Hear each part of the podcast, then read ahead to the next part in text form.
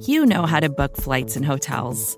All you're missing is a tool to help you plan that unbelievable travel experience. That's why you need Viator. Book guided tours, excursions, and more in one place. There are over 300,000 travel experiences to choose from, so you can find something for everyone. And Viator offers free cancellation and 24 7 customer support for worry free travel. Download the Viator app now and use code Viator10 for 10% off your first booking in the app. Find travel experiences for you. Do more with Viator.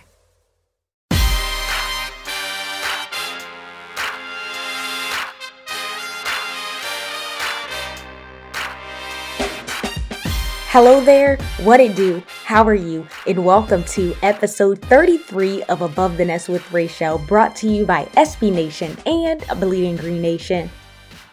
It's a great day to talk football. That is Eagles football, of course, and I'm your host, Rachel Prevet, getting you hip very quick to what's happening.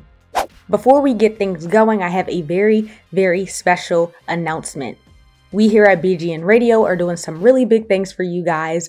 Odds and End Zones with Seamus Enzo will be recording a live podcast on Saturday, November 13th from 2 to 4 p.m. at Mitchell and Ness at 1306 Walnut Street in Philadelphia. So if you're in the area, Feel free to stop by, show some love, leave your Eagles hot take, and if you spend $150 or more, you do have the chance of winning two tickets to the Eagles versus Washington football team game on Sunday, December 19th. But let's get to the Eagles' latest news. The Eagles are now 3 and 6 after they lost to the LA Chargers 27 to 24 week 9.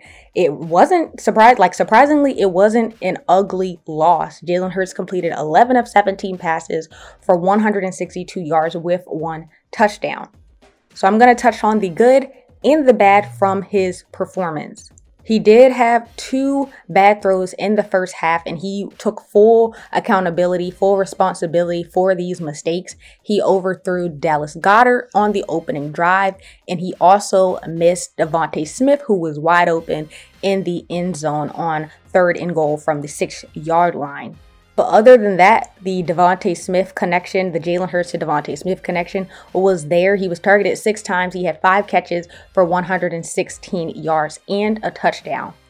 I thought that Jalen Hurts did a good job, not only leaning on his legs, picking up first downs when he needed to, but also when it was down to the wire, he was able to channel that dog mentality and put the team on his back. Of course, it wasn't enough because the team still did not win, but it was really cool to see when the Eagles were down 24 to 17. He was able to, during a 10 play, 78 yard drive that included the a flip. I'm sure a lot of, a lot of you guys have seen. It resulted in a 28 yard touchdown pass to DeVonta Smith, and it kept the Eagles in the game. It kept things exciting. It wasn't like just the game was over. Like he kept fighting. So that's always good to see. And I talk about that time and time again, just the type of player and leader that he is. But like I mentioned at the end of the day, it wasn't enough because the Eagles defense did not show up. They were just completely out of whack. And of course, Jonathan Gannon is definitely to blame for that. The Eagles defensive lineman had zero sacks, zero tackles for loss, and zero QB hits in week nine. The Eagles defense also allowed a fifth quarterback this season to complete more than 80% of his passes in a game. What is going on with the defense? Like at this point, we just need new players altogether. Justin Herbert looked nearly perfect. He finished completing 32 of 38 for 356 yards with three touchdowns. He averaged 9.4 yards per pass, and according to Pro Football Focus, he had the quickest time to throw from week 9 at an average of 2.35 seconds. So now the Eagles put week nine behind them onto week 10, and they're heading to Denver to face the 5 and 4 Denver Broncos Sunday, November 14th at 4:25 p.m. The Broncos are coming off of a surprisingly huge week 9 victory after the upset on the number 1 team in the NFC East, the Dallas Cowboys. They defeated them 30 to 16. Teddy Bridgewater finished 19 of 28 for 249 yards. He had a touchdown and a rushing touchdown. And this was a dominant performance on both sides of the ball for the Broncos.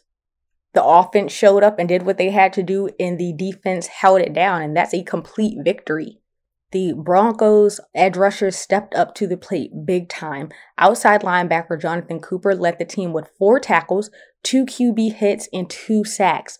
Also, rookie cornerback Patrick Surtain, before he left the game with an injury, he played extremely well. Safety Caden Stern also had a interception, so huge performance from the defense. And now taking a, a look at the offense, running back Melvin Gordon finished the day with 21 carries for 80 yards and a touchdown. Running back Javonte Williams finished uh, rushing the ball 17 times for 111 rushing yards. Wide receiver Tim Patrick had four catches on five targets for 85 yards and a touchdown, and he leads the team with four touchdown receptions on the season.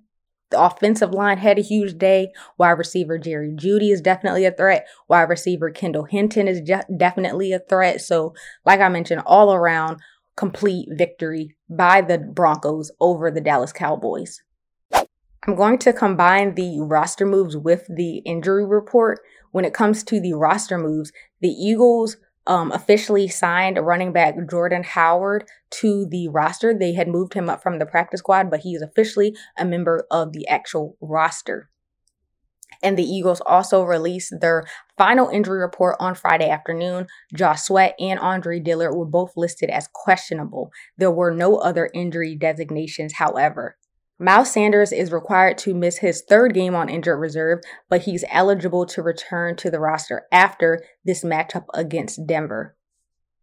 As for the Broncos, rookie cornerback Patrick Surtain is among the 10 Broncos listed as questionable for Sunday's game against the Eagles. Some of the other players listed were Shelby Harris, Malik Reed, Tim Patrick, uh, McTelvin Agim, Caden Sterns, Baron Browning. And when it comes to uh, players who were ruled out with injuries, starting tackles Garett Bolles and Bobby Massey.